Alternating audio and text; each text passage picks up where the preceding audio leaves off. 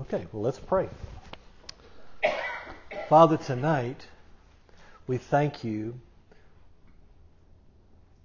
that you are as real as anything that we can see in the material world. In fact, you're more real than that because the spirit world is actually more permanent than the physical world.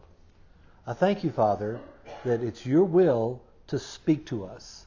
It's your will to bring revelation to our hearts. And so tonight we're just going to ask for your will. We believe for a spirit of revelation to come to us.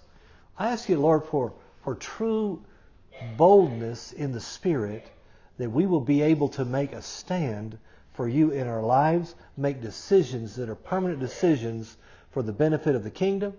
Father, tonight we give you praise and we give you thanks. And I really believe that you, you anoint what is said, but more than that, you anoint the ears of the hearers, that we hear what you have to say. We thank you for it tonight. In Jesus' name, amen. Amen. We didn't meet two weeks ago, um, but I did teach. I had a teaching two weeks ago that I taught to the other group, uh, and in it I talk a lot about God's covenant. Well, America's covenant with God. Uh, and if you haven't heard that, um, Tammy will tell you how to find it. And um, we really need to understand that America has a covenant with God, and that that to stray from that covenant is to is for America to take herself out from under God's covering of blessing and protection. And so our prayer and our confessions we're going to talk about tonight need to be geared toward our nation returning to him. So if you haven't heard that, I would love for you to listen to it because we if you just look at the history of the United States of America, our forefathers without even, I mean, at different times and different places, without really knowing what someone else said, made a covenant, made the same covenant with God over and over again. And I, it, it's it's worth it's worth taking a look at, at just the history of our nation and, and seeing what men ha- and women have said over the centuries. Now I'm going to go to tonight's message, but if you get a chance, you ought to listen to that. I think I'm going to read tonight. The first passage I'm going to read is from Judges chapter six beginning in verse 12. The Bible says this And the angel of the Lord appeared to him and said, The Lord is with thee, thou mighty man of valor.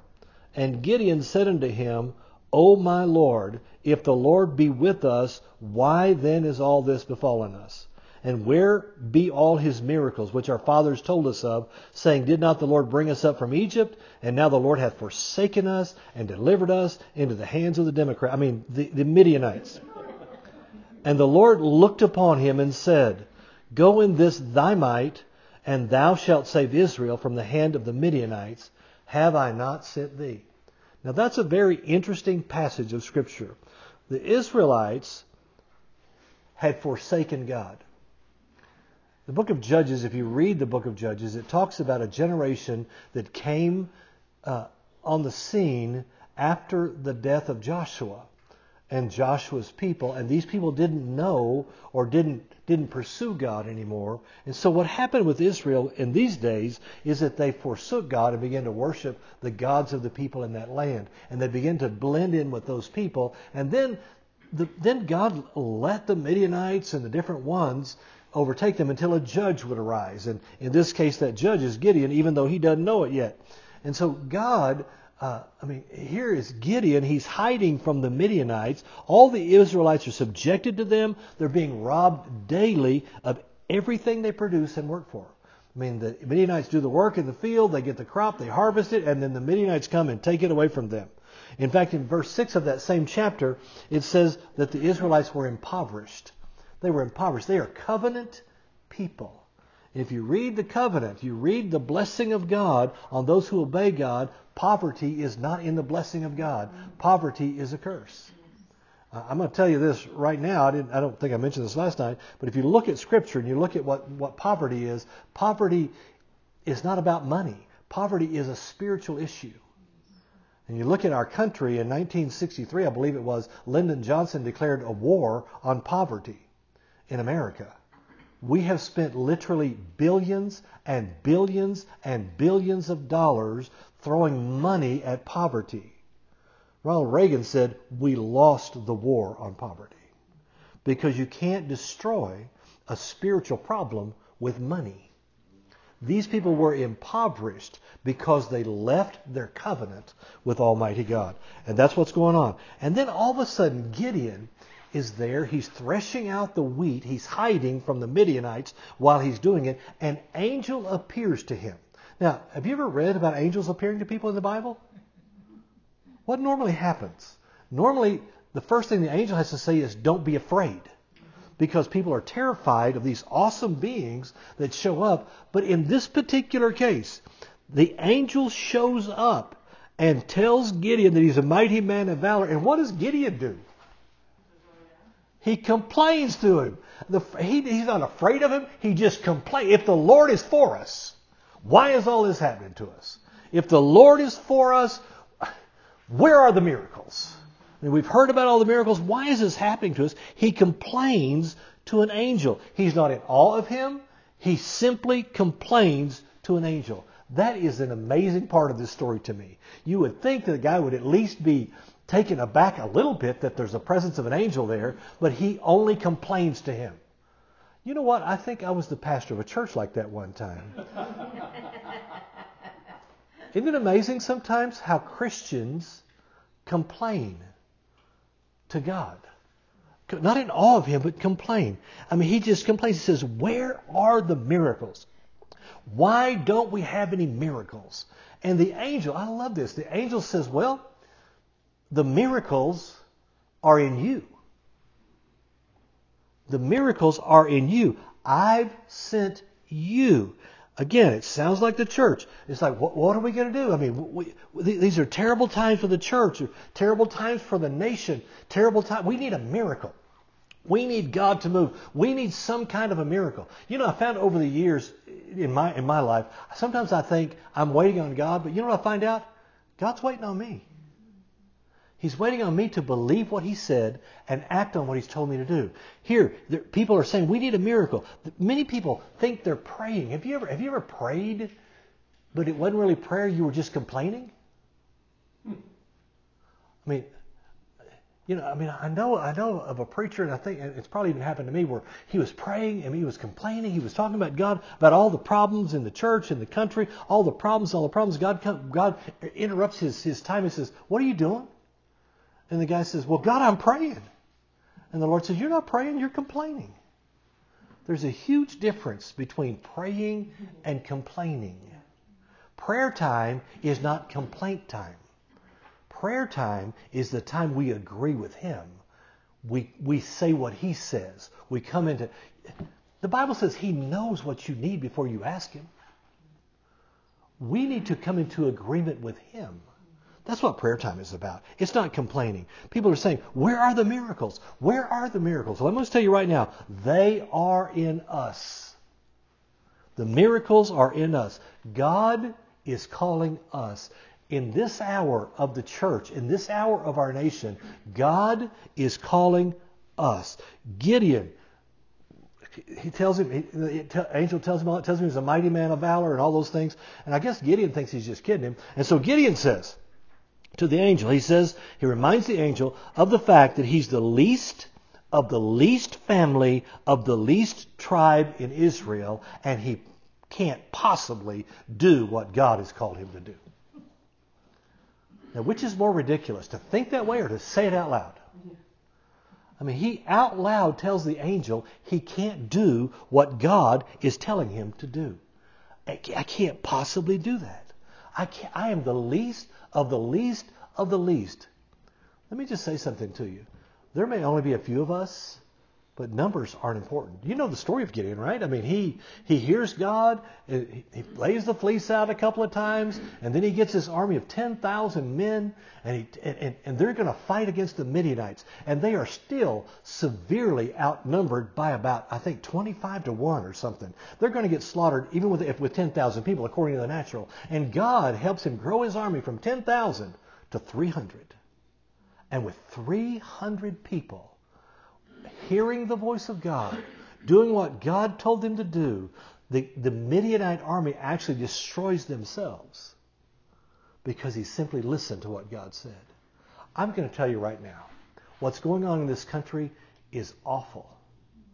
I mean, the, the, the, the left wing agenda is terrible for the church, it's terrible for the Christian, it's terrible for the American.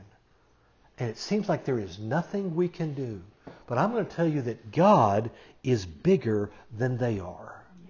God knows more than they do. The enemy of God may be smug and think they've got it all done. The Bible says God laughs at them. He laughs at them because their plan is ridiculous. God is so much bigger than they are. I, had an encounter with the Holy Spirit one time, and in this encounter, it was a, it was a fantastic encounter. But at one point in my encounter, he touched me with his finger on my cheek, and I remember thinking that that was the most awesome touch I'd ever experienced. He just touched me with his finger. But then I got this revelation, and I felt sorry for his enemies. He touched me, and it was all favor and all good. But I'm telling you, if you're on the backside of his hand and he swipes at you, you're done for. I felt sorry for his enemies. If we get in agreement with him, if we can just come to the place that we will trust him, believe him, quit complaining about what's going on in our nation to God, quit it's amazing to me. Christians get together and they just complain about what's going on. That, oh, this is the worst ever. We have the worst government ever. We have blah, blah, blah. Listen, what about agreeing with God and reminding God of his covenant with the United States of America? You see, God chose Israel, but America chose God. And we made covenant with him. We made a covenant with him about this nation. And why don't we just begin to remind him of his covenant? Why don't we begin to remind him of his promise? That's what needs to happen. Where are the miracles? They're in us. He's calling us. The Lord told Gideon, He said, Surely I will be with thee. Doesn't matter how small we are, doesn't matter how inept we may think we are, with God, the Bible says. I love the part that says, with God, all things are possible. And then Jesus said, all things are possible to him that believeth. If we believe what God has said, I'm telling you, He is with us. We must not ever allow the devil or the circumstances to rob us of focus in this time. This should be the finest hour in the history of the church. It should be the finest hour. I mean, there is nothing out there but opportunity. Nothing out there but opportunity. When does the light seem to shine the brightest? When it's dark. I mean, if you walk into a dark room and somebody just lights a match, your eyes will be drawn to the match, drawn to the light. Because it's dark. This is the time we need to rise and shine. This is the time the church ought to just be just be blazing with the fire of God. Now I'm not talking about the church that's still asleep and acting like there's nothing to fight for.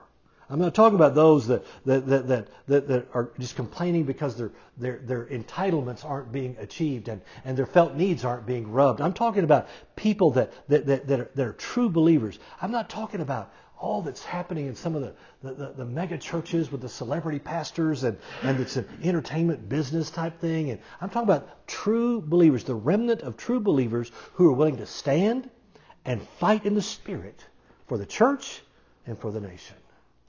I'm talking about those who are, are willing to get out of it's unfair to me and say, you know what, let's fight for the kingdom. Let's stand for the kingdom.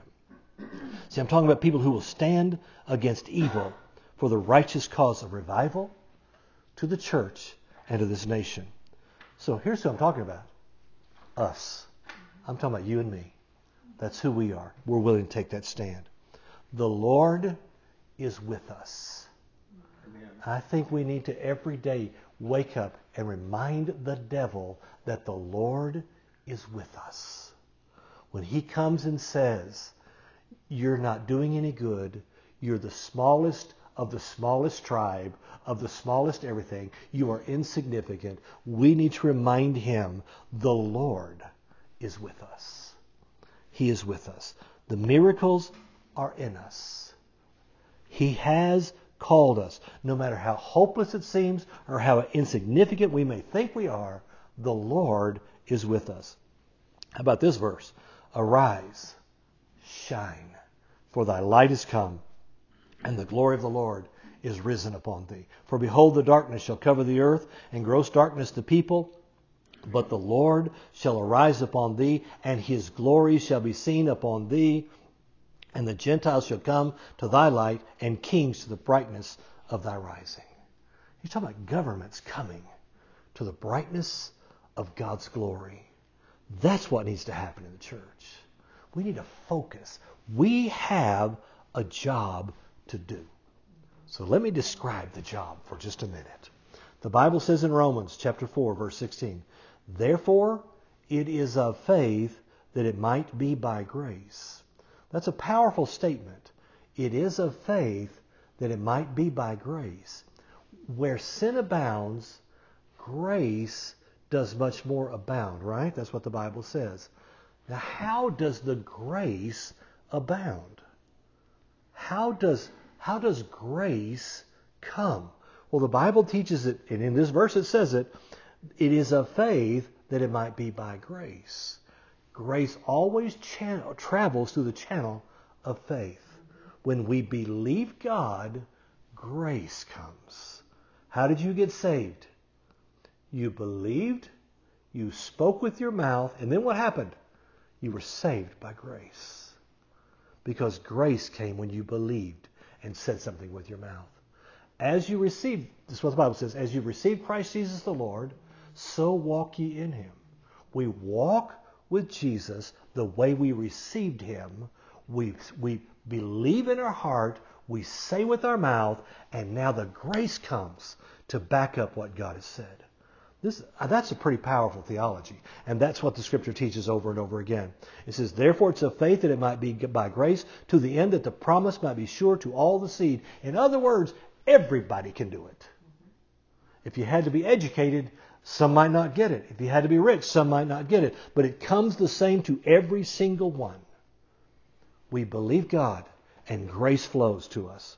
It says, not only that which is of the law, but that which is of the faith of Abraham, who is the father of us all. As it is written, I have made thee a father of many nations, before whom he believed, even God, who quickeneth the dead, and calleth those things which be not as though they were. Here's our job. We must begin prophesying in the spirit realm and calling for what God wants instead of what we have. We need to call for what God wants in America instead of complaining about the way it is. We must, we must begin to prophesy. We must begin to speak the Word of God and the will of God in this nation. All Gideon could see was what he had or didn't have. All the angel saw was what God wanted. And that's what he spoke. That's what he said. God wants this nation. He wants her very, very much. He loves the United States. We may think, well, you know, it's so bad here, even God doesn't like us anymore. That isn't true. He loves the covenant we made. He loves this nation. He loves it. Man, we made this covenant with Him in our beginning, and He wants us to see it through. That's what we need to begin to talk about. If we'll turn to Him, He will be with us, and He will heal our land. He will do it. It's a matter of faith. It's not a matter of politics. Amen. You know, God is bigger than Donald Trump, bigger than the Republican Party. Listen, faith in God is bigger than all of those things together. We need to know that if we'll be people of faith and we will choose to want what he wants. Begin to say what he wants. Begin to say what he said. Much of the church, I mean, they're griping about what's going on. They're complaining about what's happening. Oh, it's, it's bad. It's bad. It's like being getting on the elevator on the first floor and needing to get to the tenth floor, and you keep pushing the one, and you're trying to figure out why you're not going anywhere. It's because you've not called for anything. You're declaring what you have, and you're pushing the button over and over and over, and you're not going anywhere by declaring what you have. We need to begin to declare something bigger than what we have. Declare what God has said. Jesus told his disciples, He said, You know what? If you would just believe what you say, not only would you do what I just did to that fig tree, but you'd speak to that mountain and tell it to be removed and cast it into the sea, and it would obey you. See, because we have to call not for what we have. I mean, Jesus could have gone to the fig tree and said, Oh, man, this thing is just not, it doesn't have any figs today. It lied to me because it, it showed that it had figs based on its leaves and all those types of things. It showed that, it, and Jesus answered it though. He didn't say, "Oh, I'm sorry, you don't have any figs." No, Jesus answered it because it said it lied to him, and he said, "You know what? No man's going to eat fruit from you hereafter forever." And those disciples thought, "That guy's nuts. He's talking to a tree." but you know what? When they passed by the next morning, Peter was like, Shazam, Jesus. That tree is dead. We need to declare with our mouth, just like God gave to Jeremiah the authority to pull down, to tear down, to plant, to build with our mouths, with our saying what God said. See, that's our job. Not, not reminding God of what we have, but reminding God of what He said. God wants us to do that. We need to be, we need to be instead of being thermometers, because the thermometer tells what it is, we need to be thermostats. You go in here and you change the thermostat. What happens? That whole system goes to work to produce what you just called for. When we call for the will and the plan of God, all of heaven goes to work to bring it to pass. Well, that's really pretty good. Jesus said, if you don't confess me, that, the word confess means to agree. If you don't agree with me before men, I'm not going to agree with you before the Father.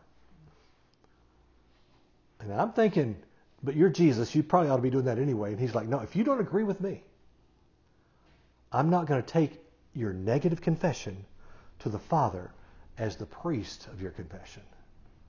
He said, but you know what? If you will agree with me, it means if you will agree and say out loud, is what it really means.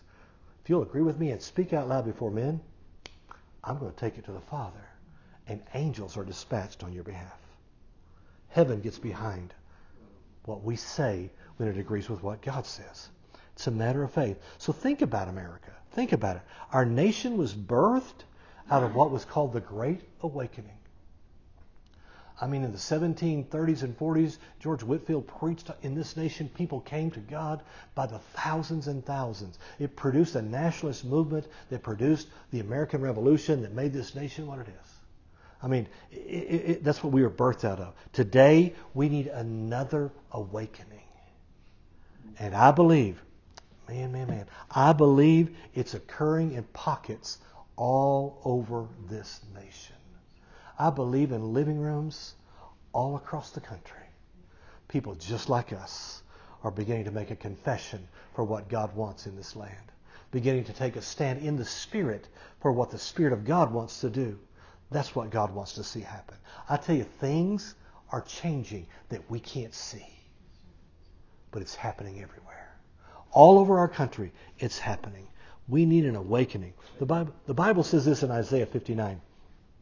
And judgment is turned away backward, and justice standeth afar off, for truth is fallen in the street, and equity cannot enter. That sounds a little bit like America. There's no, there's no uh, uh, righteous judgment. It says, and the Lord saw it and was displeased. It, and it displeased him that there was no judgment. And he saw there was no man and wondered that there was no intercessor. I believe he is displeased because of the lack of, of judgment from the courthouse to the White House to the average American house. But I believe that people are awakening and they're judging righteously because they're beginning to speak what God has said. Man, I'll tell you, we need to be people who stand for what God has said. See, our nation is built on something different than complaining. It's built on something different than than uh, than people just calling it the way it is. It's interesting. Our coins, every coin, you can pull out any coin this, that anybody has that's an American coin. It has the word liberty, and it has the phrase "In God We Trust." On the head side of that coin, that's called the hero side by some people, and it signifies that if there's not trust in God, there is no liberty. Because that's the only place there is liberty. Where the Spirit of the Lord is, there is liberty. We recognize that. Our founding fathers believed that our strength was rooted in God and that our progress, progress must always be under His watchful eye. I know you've looked at the $1 bill and you've seen the eye just above the broken pyramid on that $1 bill. It, it, it has that, it means God is watching us. It has the words, uh, annuit coeptis, which refer to God and say He has smiled on our undertakings. God's for us. Do you realize that every session of the House and every session of the Senate begins with prayer? Even the Democrat controlled House and the Democrat controlled Senate. It's open in prayer. And each house has a chaplain. Just off the, the rotunda of the Capitol is an area that's privately reserved for prayer and meditation by members of Congress. And it has a stained glass window that shows George Washington kneeling in prayer with Psalm 16:1 etched behind him, which says, "Preserve me, O God, for in thee do I put my trust." That's in our that's in our nation's capital. In the rotunda itself, there's a picture of the Speedwell, which is the sister ship to the Mayflower. On the sail can clearly be seen the Pilgrim's motto, which says, "In God we trust, God with us." That, that's I mean, if, you, if you've ever been to Washington D.C., the Bible is everywhere. I mean, it's in the buildings, it's everywhere. Above the head of the Chief Justice of the Supreme Court are engraved the Ten Commandments. Isn't that something? And they're guarded by a great eagle. In addition, every session of the court is closed by a crier who says, God save the United States and the honorable court. Now, if we're going to if we're going to start making making confession, why don't we start saying that? God save the United States. In God we trust. Why don't we begin to make that our declaration instead of all these dang Democrats? Look at all this stuff they're doing. And listen, we need to keep our eyes open. We need to understand what's going on. But our confession doesn't need to be complaining to the Lord. I mean, at, at the Lincoln Memorial, engraved at the Lincoln Memorial. Now, this one they can't topple over. I just want you to know that. I don't know if you've ever been there, but I mean, they can't topple that one over. It's engraved, this nation under God shall have a new birth of freedom, and that the government of the people, by the people, and for the people shall not perish from the earth. And then it says a little bit later, as it was said 3,000 years ago, so it still must stand. The judgments of the Lord are true and righteous altogether. I mean, hundreds, perhaps thousands of people every day read those words at the Lincoln Memorial. The Library of Congress has scriptures engraved throughout on the wall throughout it, including Psalm 19:1, which says, "The heavens declare the glory of the Lord, and the firmament showeth His handiwork." It also, it also has Micah 6:8. He has showed thee, O man, what is good. What doth the Lord require of thee, but to do justly, to love mercy, and to walk humbly with our God. Also, this one's in there. John 1:5, and the light shineth in darkness, and the darkness comprehended it not. Now just think about that. In the Library of Congress, on the Jefferson Memorial, his words say, God who gave us life gave us liberty. Can the liberties of a nation be secure when we removed a conviction that those liberties are the gift of God? Indeed, I tremble for my country when I reflect that God is just and his justice cannot sleep forever. Man, the cap on the top of the Washington Monument, I mean, the very top, it says, Praise be to God. If you've ever ridden that elevator up to the up the Washington Monument, there are scriptures all the way up to the top. As you walk, as you go up the Washington Monument, in every inaugural address of every president of the United States, except the current one and the one he served as vice president, in every one of those inaugural addresses, they include references to Almighty God. the constitutions of all 50 states, including California and New York, every one of them have refer to Almighty God, the author and sustainer of our liberty. There we go. Now we have something to talk about. We have Almighty God. There's no doubt that God made our nation great. No doubt. Our forefathers believed that the Bible is God's Word and the cornerstone of all of life. I mean, John Quincy Adams said, the first and almost the only book deserving of universal attention is the Bible. And the president said, Abraham Lincoln said, all the good from the Savior of the world is communicated through this book, talking about the Bible. For the book, for, but for the book we could not know right from wrong. All things desirable to man are contained in it. Even Woodrow Wilson, who was a pretty liberal guy, he said the Bible is the one supreme source of revelation of the meaning of life, the nature of God, and the spirit of nature and the need of and, and, the need of man. It is it is the only guide to life which really leads the spirit in the way of peace and salvation. Think about this. This is the U.S. the United States Supreme Court. This is it's a decision they made in 19, 1892. It's the Church of the Holy Trinity versus the United States. This is what they said. Our laws and our institutions must necessarily be based, based upon and embody the teachings of the Redeemer of all mankind. It is impossible that we should be otherwise, and in this sense and to this extent, our civilization and our institutions are emphatically Christian. These and many other matters which might be noticed add volume add a volume of unofficial declarations to the mass of organic utterances that this is a Christian nation. I agree with them. I agree. Well, yeah, but there's so much wrong. People people have become secular. This is a Christian nation. Why don't we call for what we can't see? Why don't we just call for it? It can change. All it takes is a hand of God. Listen, one of three things is about to happen. One is bad and two are really good. The bad one is if the church doesn't rise up, we're about to lose the nation the church has to rise up. The next thing, and this is what I think we're getting ready to see, I think we're getting ready to see a revival like this nation has never seen before. I think the charismatic renewal may be a drop in the bucket compared to the revival that's at hand. I think Azusa Street might be a drop in the bucket compared to the revival that's at hand.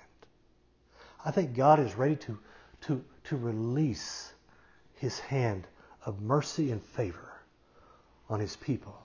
And the light is going to shine so bright that they'll be drawn to him. I think God is going to move on people our age. I think we're going to be people that are going to be teaching and, and, and, and ministering to all those young former rioters with all those tattoos and piercings and all that stuff. And we're going to be teaching them the Word of God. And we're going to see God move in America. And I believe they're going to be white, brown, black, and whatever other colors are out there. I believe we're going to see it because God is not a respecter of persons. So I think that's good. That's a good thing. The only other thing that can happen, I think, is we're about to experience the rapture of the church. And that's good too. I mean, we're going to just think about it being caught up in the air with Jesus man, I think we're going to see. I, I told, I said last night, I want, I want it to be the revival, and then I want to be here for the rapture. I want both of those. I want to see both of those. I want to see a revival. I want my children and my grandchildren. They've heard stories of the, the charismatic renewal. They've heard stories. Actually, my boys and I have been on the mission field, and we've seen God healing people and delivering people uh, t- together as we minister to them. I want to see a miracle revival. I want to see God move. And then I want to also be here for the rapture. There's not a lot to see because it takes place pretty quick, but I want to be here for it. Wow. So we've got so we've got to stop complaining. We've got to stop calling for things that already are. You know, what we, here's what Christians sometimes make a mistake: that they, they, they call things that are as though they're not. No, no, it doesn't say that. It says we call things that are not as though they are. You can't you can't call things that, that are as though they're not because they are. I mean, you can't say you can't say. Uh, I better not say it that way. You can't, you can't call things.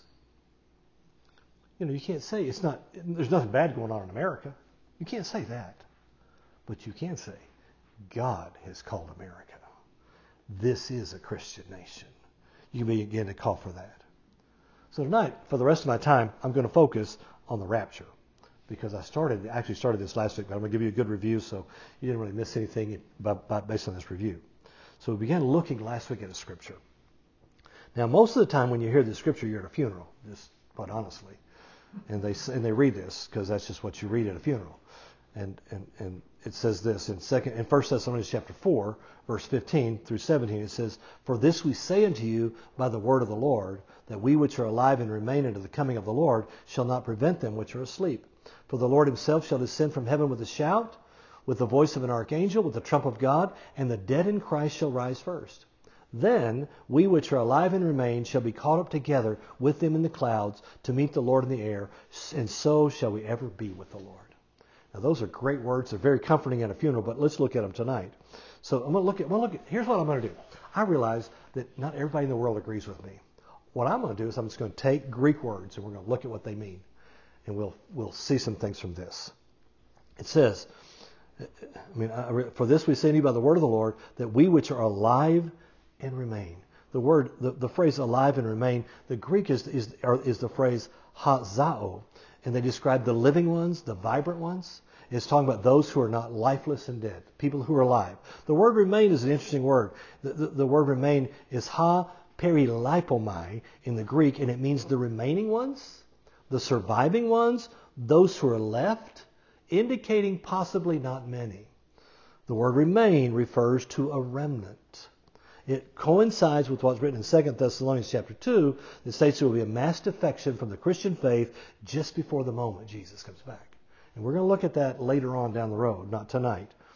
But it says, those that are alive and remain unto the coming of the Lord. Unto is the Greek word eis, which means right up to the very moment of the coming of Christ. The word coming is the Greek word uh, parousia, which is a technical expression for the royal visit of a king an, or an emperor the arrival of one who alone has the power to deal with the situation. Can I just tell you, when Jesus comes to take the church, he alone is able to deal with the situation. Jesus will come. When he returns, it will be a parousia. He's going to come with power. It's going to begin putting everything that's in chaos back in order. I'm going to tell you, when he takes the church out of the earth, they're going to go nuts at first. And I told them last night I would love to be able to watch CNN for just a few minutes that night just to hear what they have to say. How do you explain away all these people that are gone? And, and in particular, all the children are gone. And they all get taken away. Man, moreover, says those who are alive at Christ's coming will not prevent them which are asleep. Not prevent means to not precede or go before. So we're going to go after them the phrase them which are asleep, the Greek word is ha koimao. Koimao means to sleep, to sleep deeply, the sleep of death. We get the word coma from koimao, the word catacomb from koimao. It describes those who died having faith in Christ. All right? In God's eyes, they're simply taking a nap at, the, at that point. All right, so that verse, and we could, I, found a, a good interpretive version. It says, "We declare to you this by the word of the Lord: those who are physically alive, who've survived everything. I'm talking about the remaining remnant that will still be left around at the time of the coming of the Lord. That living and surviving remnant will not precede those who've already died." Okay, so it's good if you've already died. It's good if you're still alive because both of them are going to the same place. Verse 16 says, "Now the Lord Himself shall descend from heaven with a shout." And the voice of an archangel with the trump of God, and the dead in Christ shall rise first. This is going to be an exciting moment. It says, For the Lord himself shall descend. The word descend, the Greek word is katabaino, Kata means down, coming down with force is what it means. It's a downward force. Baino means to step down, to come down, to move downward from a higher to a lower place, or to descend. It pictures a downward movement with dominating force. You know the devil is the prince of the power of the air. You get it, right? When Jesus steps down, he's coming down with force because that is the realm that Satan uses. And when he comes down, there's nothing Satan can do to stop him because he's going to come down with force. I mean, he's going to come down from heaven means he's going to come directly from heaven. He will swiftly move from his high position in heaven downward toward the earth with a dominating force to begin to put things together. I like this. It says, when he comes for his church, he himself will shout as he descends. Man, he's going to shout. The word shout is the Greek word keleusma, which means it, it, describes a direct order, a command, a command used to arouse the horses, the charioteers, the soldiers, the hounds, the hunters, the rowers, the masters, the, everybody. It, it, is a command to attention.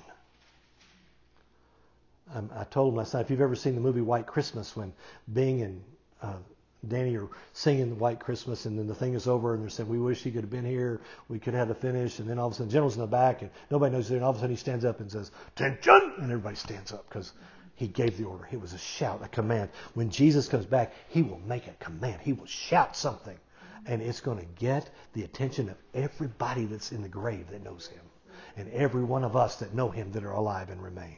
I mean, and the voice of an archangel.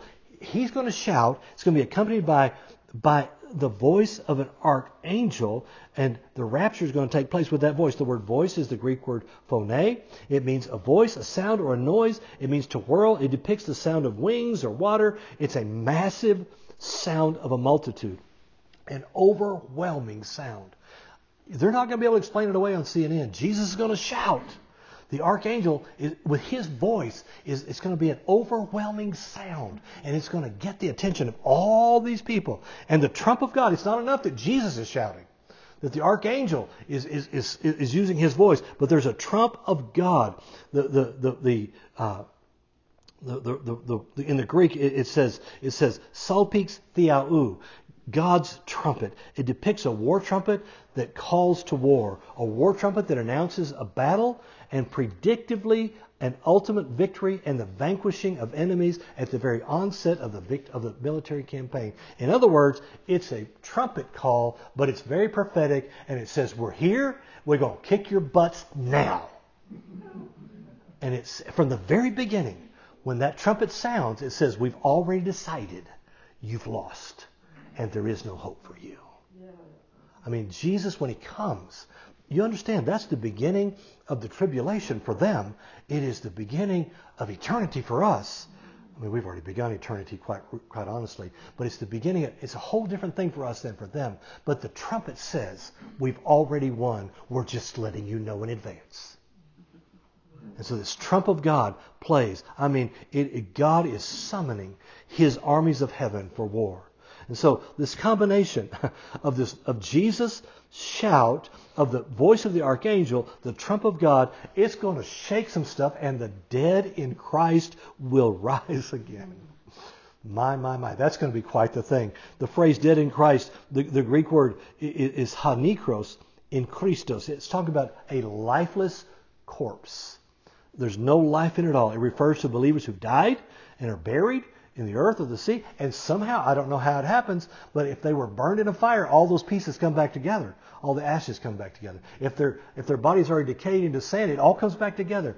It, they, it just comes back together. The believers come. Their, their, spirits are in heaven now. Because the Bible says to be absent from the Lord, to be, to be absent from the body is to be present with the Lord. Somehow the spirit comes back, finds that body, the exact right one, and then they, somehow that spirit jumps in that body and they jump out of the grave. Man, that's wouldn't that be something to see? If you're driving down the highway, yeah. and all of a sudden, but and it happens fast, so nobody actually is going to see it in detail. But I mean, just what happened? The cemetery blew up, but only part of them are gone.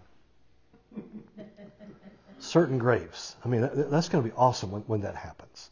I mean, so it says it says they've died, they're buried, they're being raised. It says they shall rise first. Shall rise.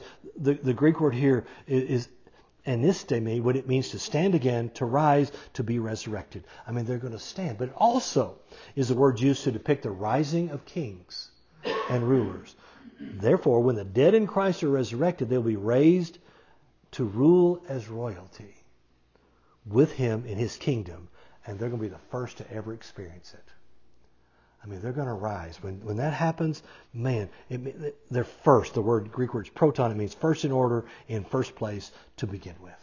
I mean, Jesus is going to come back, and that voice, I mean, he's going to shout. The, the archangel's going to shout or whatever he, with his voice, do something. The trumpet sounds. Man. And all those people come out of the grave first. They get to do that first. This, I found this, this version of it. It says, For the Lord himself will descend from heaven to take charge with a mighty military command that will arouse the saints and galvanize God's troops to action. And along with that command, precisely at that time, also will be heard the immense voice of an archangel, along with the blast of God's war trumpet to signal that the final battle, ultimate victory, and vanquishing of all God's enemies is about to occur. That war trumpet blast will be the indication that God's enemies have lost their long-standing battle with him and that he reigns victorious and supreme over everyone, over every situation, and over every realm. Total victory. And exactly when that war trumpet sound goes forth, the dead in Christ will immediately stand upright on their feet as they're resurrected to a brand new resurrected royal status. The resurrection will take place as first priority before the next sequence of events takes place. And here's the next sequence. And uh, right now we fit in this category. Depends on how long, how long Jesus waits, but this is our category right now. Then we which are alive and remain shall be caught up together with them in the clouds to meet the Lord in the air. So shall we ever be with the Lord. I like that. Immediately after the resurrection of the dead, the, the rapture of those who are alive in Christ will occur. It says then. The word then is, is, is the Greek word epeita, and it means upon that moment, exactly at that moment, exactly then, exactly when those people come out of the grave, then we get, he, then we get to go meet him in the air. Paul, Paul uses, then he uses the same phrase. Then we which are alive and remain. He talked about alive and remain earlier. He, he's, he's saying, he's saying those, the living ones, to the ones who are alive, not lifeless or dead. He's talking about the the the ha perilipomai, the remaining ones, the surviving ones. He's talking about those who are left. I mean, it indicates maybe when Jesus comes back, there aren't going to be a whole lot. Maybe a lot of people falling away. But those who stay true to Him, I'm going to tell you, you need to keep your eyes on Him, keep focused on Him, and we, because there are going to be some people are going to fall away, but it's not going to be us. All right, He's telling us that when when He returns, He's going to call us up, caught up together. The Greek word is is harpadzom harpazo hama, two words. And it says it's a form of the word harpazo, which means to catch, to seize, to take away, to snatch immediately. It carries the idea of snatching someone out of danger just in the nick of time.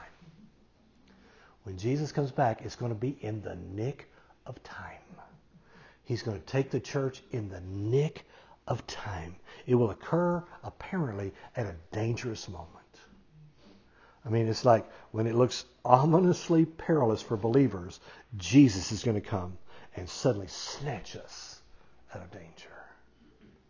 Man, that's what we get to look forward to. It says we will meet him in the air. Man, the, the word meet is, is anantesis, which means a meeting.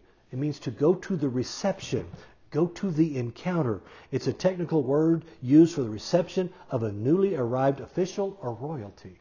In the nick of time, Jesus is going to take us, and it tells us that He is going to roll out the red carpet for us. He's going to give us a VIP reception, and it's going to be the best moment of your life because Jesus receives us in the air, talking about the lower atmosphere. Again, the devil's been paralyzed. He can't do anything. So he gives a shout. The archangel voices his arrival. The Lord descends from heaven to the lower region of the atmosphere. The shout galvanizes the angelic troops and resurrect the dead in Christ. And the Lord himself, it says, will seize and snatch away from imminent danger all that are alive in the earth. Amen. Man, that is an awesome, awesome thing. It, it's going to be this VIP reception. From then on, it says, ever be with the Lord. Ever be is is panate, which which means at all times, all the time, always, continually, perpetually. We will always be with the Lord. always be with the Lord. That's what we have to look forward to. So that verse, we read th- this interpretation. Then at that exact synchronized moment, those who are still physically alive, who have survived everything, I'm talking about the remnant that will st- left that will be, still be around and left remaining at this time, they will suddenly and supernaturally be snatched away out of imminent danger just in the nick of time. As the Lord instigates a divine rescue operation to transport them into the clouds to join those who have been resurrected. There, in the air's lower atmosphere, where the Lord has descended to meet them, those who are raised from the dead and the remnant who were supernaturally snatched out of danger will encounter the Lord. At that encounter, the Lord will roll out the red carpet to give the new arrivals a royal reception to match the VIP, VIP status he knows they deserve. Then after that, we will always, at all times and forevermore, be with the Lord. Wow, that's going to be a fantastic party. I'm just going to tell you. I mean, that's amazing. That's what we have to look forward to. Now, in the next lesson, we're going to look at 1 Corinthians chapter 15, 51 and 52. We're going to look at what happens to our physical bodies, what's going to, what all that's going to take place as we are raptured. Right, amen? Let's pray. Father, tonight I thank you for the rapture. I thank you, Lord, that you're either going to send a revival or you're going to send a rapture. And they're both good. We are so grateful to you, Lord Jesus, that we are a part of those that remain. We are a part of those that either, I mean, I don't know how long you're going to wait, but we're either going to go in the first group or the second group, but they get there kind of at the same time, it seems like. But we're grateful that the rapture of the church, the resurrection of the saints, is the promise we have of God. And Father, we're grateful. We honor you tonight. We thank you for your word. In Jesus' name, amen.